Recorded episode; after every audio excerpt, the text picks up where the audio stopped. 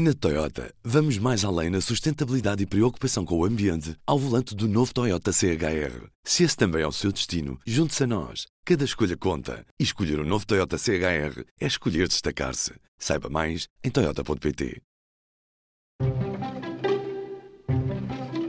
Viva! Foi há um mês que o Twitter passou a ser detido pelo multimilionário Elon Musk, que pagou 44 mil milhões de dólares. Há várias semanas que a rede social não sai das notícias, mas para além das declarações polémicas do novo dono do Twitter, afinal, o que é que mudou mesmo? Eu sou a Aline Flor e neste P24 converso com a Carla Pequenino, jornalista de tecnologia do público. Então, foi há um mês que Elon Musk completou a compra do Twitter e desde a compra muita coisa aconteceu. E a verdade é que ainda não sabemos ao certo o que é que ele quer. Ok, então mesmo sem certezas, que planos para o Twitter é que já ouvimos de Elon Musk? Em março, quando primeiro disse que queria comprar o Twitter, a missão era criar uma praça pública online onde toda a gente podia dizer o que queria livremente, sem grande moderação. Depois de comprar a plataforma, disse que, afinal, queria criar a fonte de informação mais fidedigna de todo o mundo, uma espécie de super jornal. Mas Musk também quer fazer dinheiro e ele vê o Twitter como uma nova super app que pode competir com a WeChat. Para quem não sabe, a WeChat é uma app chinesa que junta mensagens tipo WhatsApp, pagamentos móveis, videojogos, videochamadas. É mesmo uma super app. E Musk quer criar a versão do Ocidente e ganhar dinheiro com isso através do Twitter. E com isto, o futuro do Twitter continua em aberto. Alguns têm medo que as decisões erráticas de Musk, como despedir milhares sem aviso, inspirem outras empresas. E há quem já veja isto acontecer com o aumento do número de gigantes tecnológicas que anunciaram despedimentos em novembro. No site do público pode ler um texto da Carla Pequenino publicado no domingo sobre a onda de despedimentos que está a atingir as gigantes tecnológicas. Isto inclui também a Amazon de Jeff Bezos e a Meta de Mark Zuckerberg mas foi precisamente Elon Musk quem iniciou a atual temporada de despedimentos.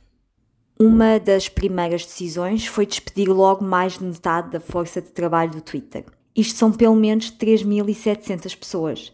Na véspera do Dia da Ação de Graças, nos Estados Unidos, a semana passada, despediu mais algumas dezenas. E tem publicado tweets a avisar que quem não estiver disposto a dar o máximo, a fazer horas extra, pode arrumar as malas. Obviamente, algumas pessoas também têm saído por vontade própria, por não concordarem com o rumo da empresa sob a direção de Musk. Com todas as saídas, começa também a existir um receio de que se acontecer algum problema no Twitter, um erro, um ataque, qualquer coisa, não vão existir técnicos para resolver o problema. Musk insiste que não teve alternativa além de despedir, porque a verdade é que o Twitter soma perdas líquidas de centenas de milhares de euros e Musk quer que o Twitter seja um negócio rentável. No fundo, quer mostrar que além da Tesla e da SpaceX pode dominar o mundo das plataformas online, mas também disse muitas outras coisas.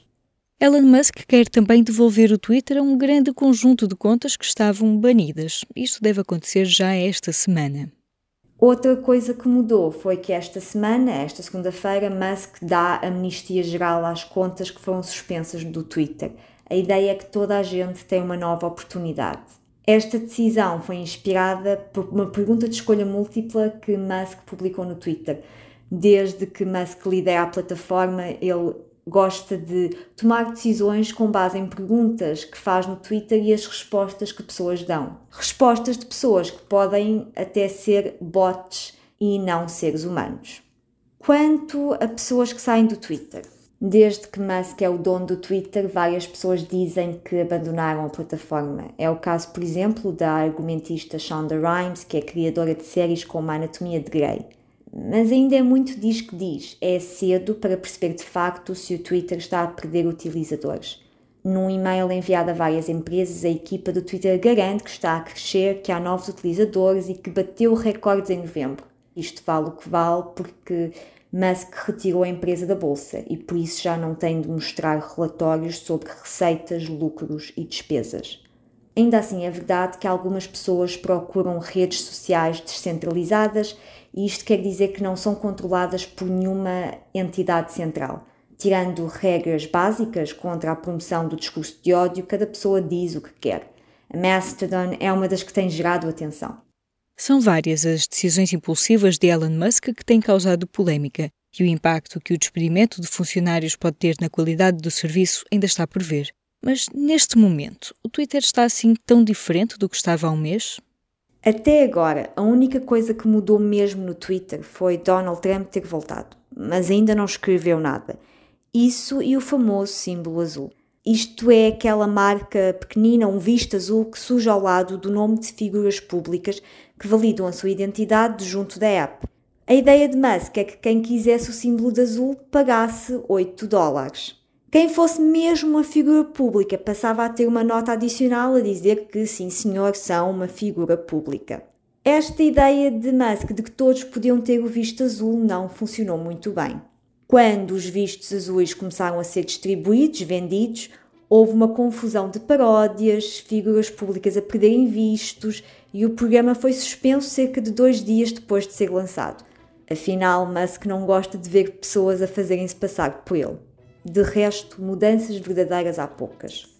A nossa conversa com a jornalista de tecnologia Carla Pequenino, que vai continuar a acompanhar o assunto em público.pt. Esta segunda-feira, às 7 da tarde, a seleção portuguesa tem o seu segundo confronto na fase de grupos do Mundial do Qatar. Depois da vitória contra o Ghana, Portugal joga contra o Uruguai. Se vencer a partida, mantém a liderança do Grupo H e garante o apuramento para os oitavos de final mas fica ainda a faltar o jogo com a Coreia do Sul na sexta-feira. Este foi mais um P24. Se gostou de ouvir este episódio, siga o podcast na sua aplicação preferida para não perder o próximo. Eu sou a Aline Flor, desejo-lhe uma boa semana.